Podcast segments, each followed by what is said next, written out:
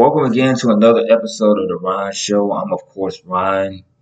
And um, first and foremost, my thoughts and prayers are with the family of Eliza Fletcher.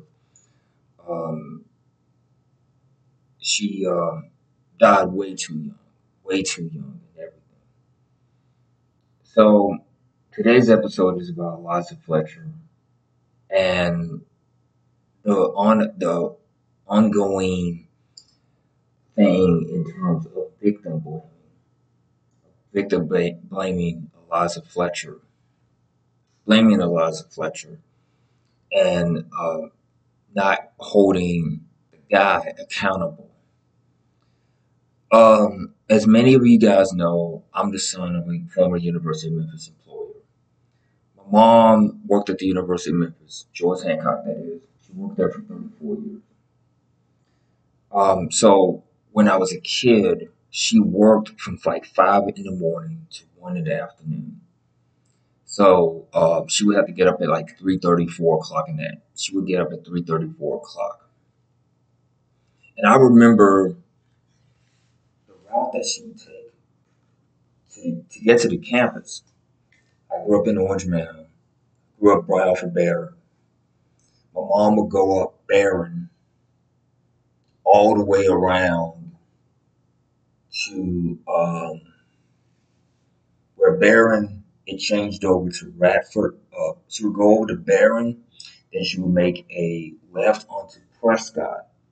Then Prescott changed over to Radford. Radford, she would go up to Radford, go around Radford over to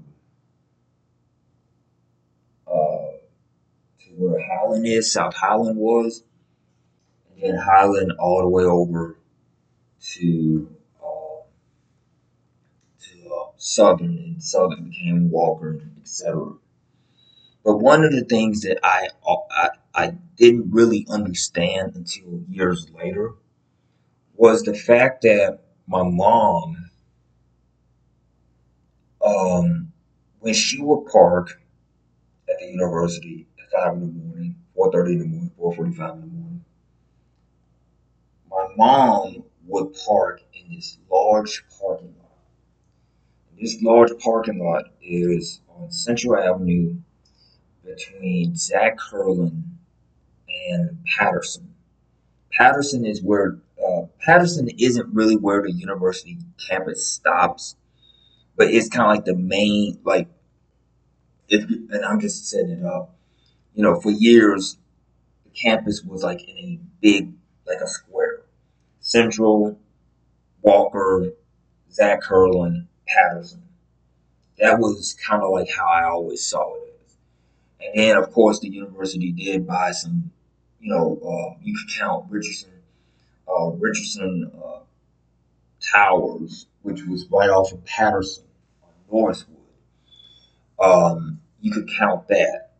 But the basic lay of the land was always Central, Patterson, Zach Curlin, and um, and Walker. So here's where I'm going with this.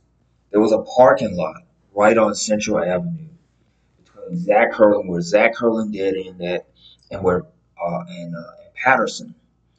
And Deloach and Central, they built the hotel. They built the hotel at the corner of Central and Deloach. Those were houses. They had houses there. They demolished the houses. The university bought the houses demolished them and put the hotel there. So get back to the store. My mom would always park in this large parking lot. It was well lit. Uh, it was well lit and everything. And she always parked there at 4.30, 4.45 in the morning. She never parked anywhere but that large parking lot from what I remember as a kid. After she would clock in, she would clock in, then she would go over to um, over to her the building that she was in, which was right near Central Avenue. So here's where I'm going with this.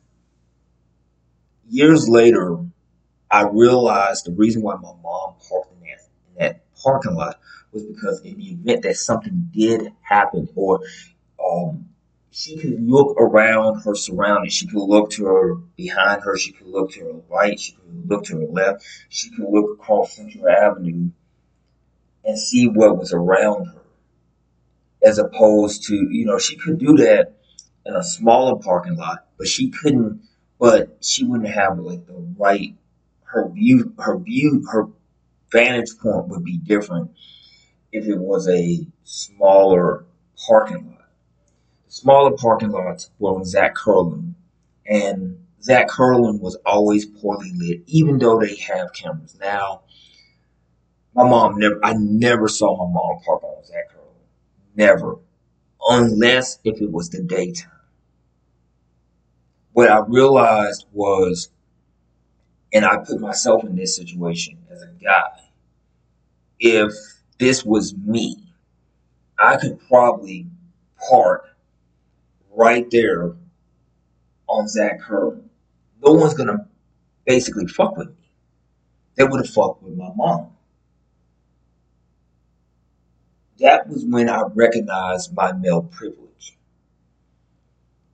Um, and and and I know for a fact that if a guy had been messed with on Zach Curlin in Central jogging at 4:30 in the morning, no one's gonna no one's gonna say, well, what was he wearing? What was he doing? What was he doing out there at 4:30? But we will do this if this is a woman.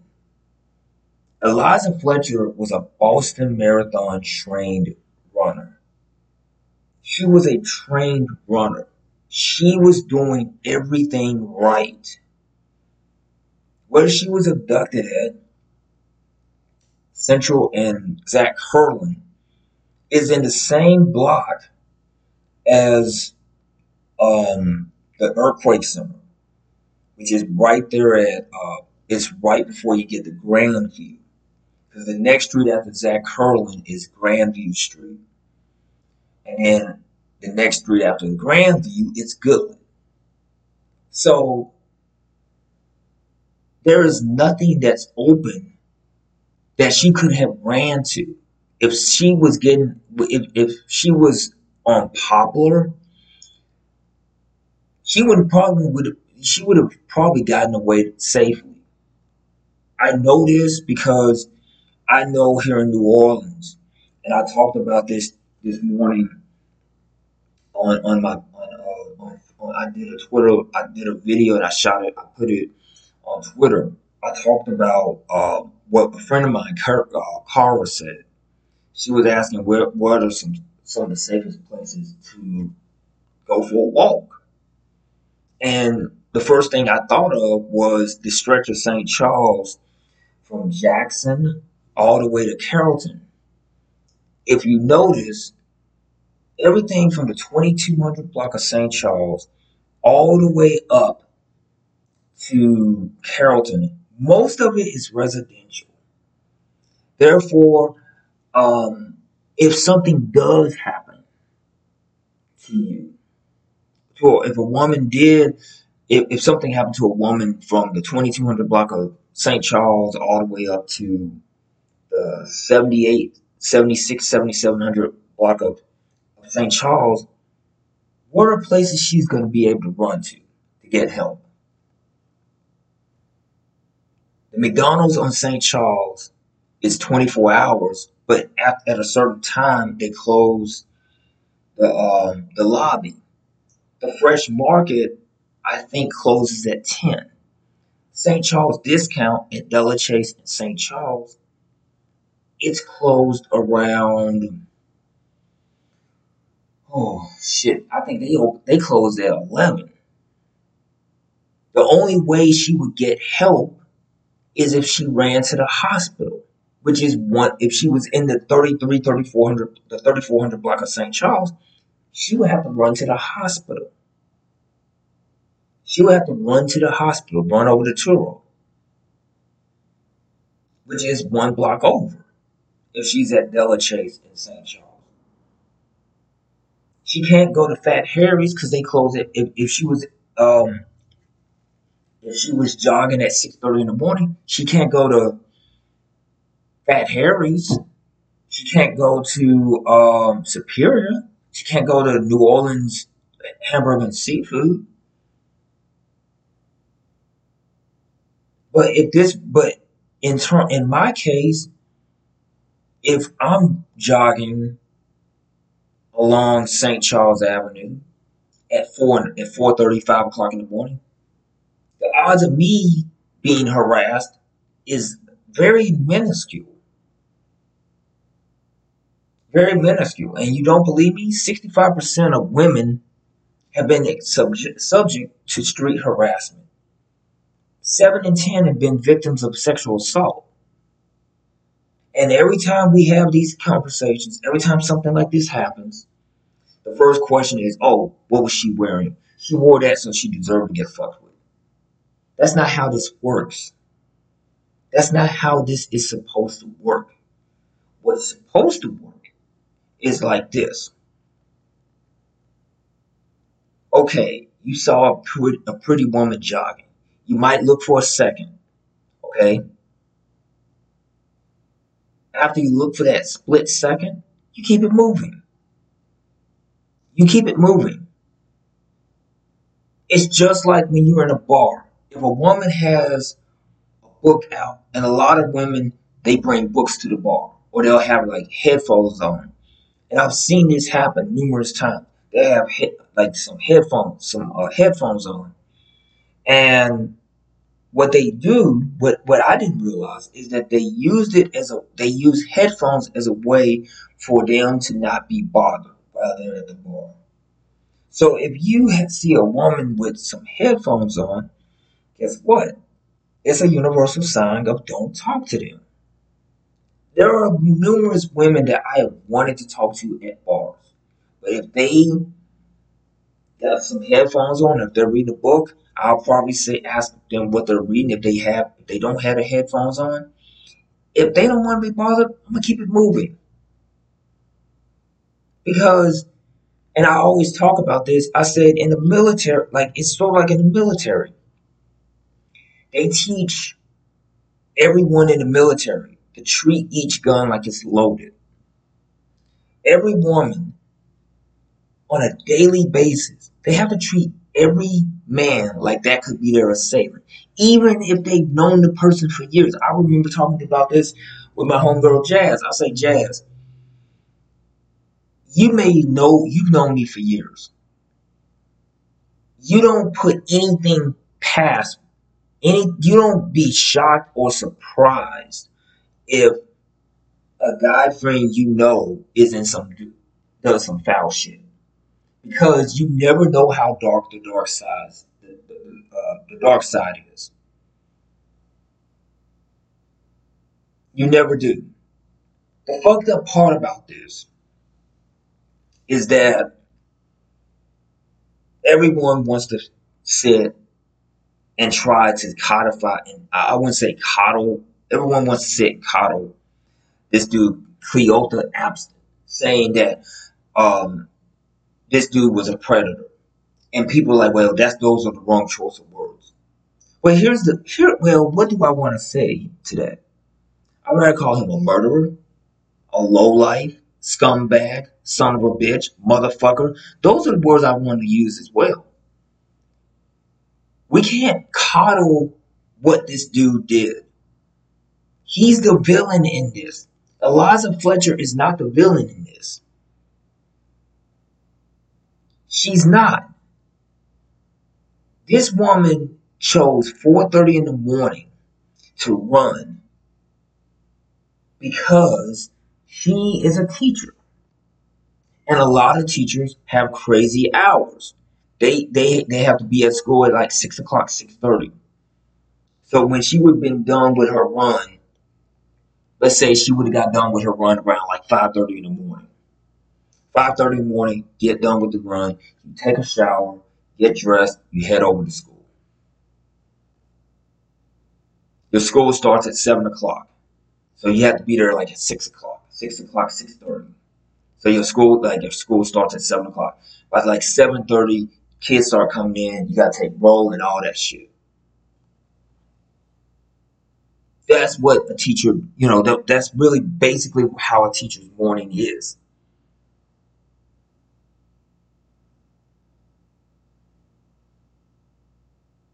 So people saying that she should have did it in the daytime. She probably she couldn't do it in the daytime. She was at she's at school. But more importantly, if she had time to do it in the night at night, guess what would have happened? You, she would have still had to safeguard herself to the nth degree because she's a woman. As a guy, even though we've had the stuff that happened to Ahmaud Aubrey, Ahmaud Arbery, as a black guy, I will tell you this. Even though there are instances where black men jogging in a neighborhood has caused some concerns from the Karens, I will say this. How many times have you seen a black man or just a man in general get abducted or kidnapped at 4.30 in the morning jogging? You don't see that shit. You don't hear, you've heard, you do hear stories about women getting mad at a man for turning down their event, for turning down their advances.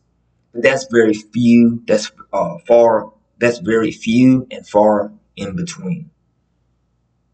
Okay, you do hear stories like that.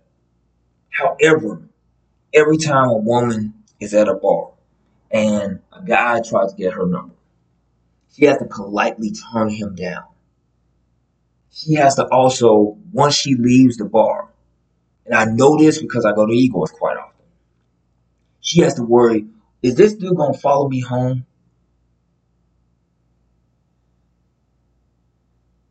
At my job, uh, what I do at WTUL, I did a midnight to 3 a.m. show, three hour show during the summer.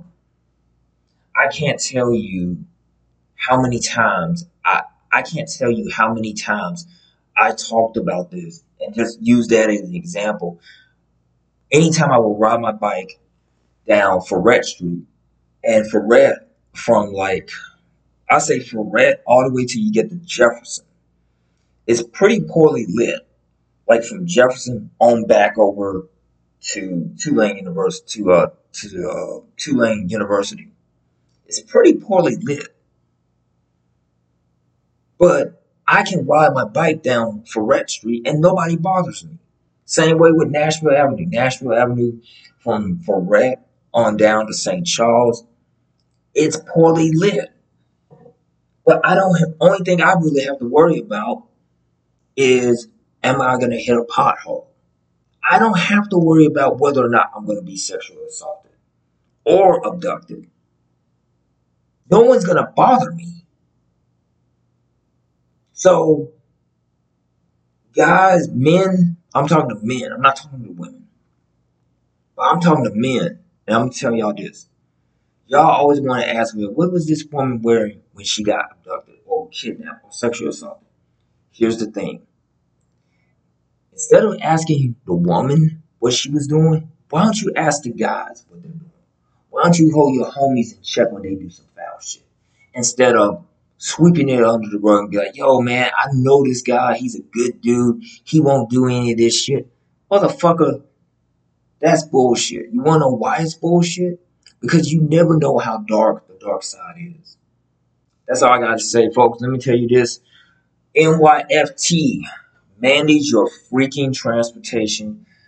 It's the busy season.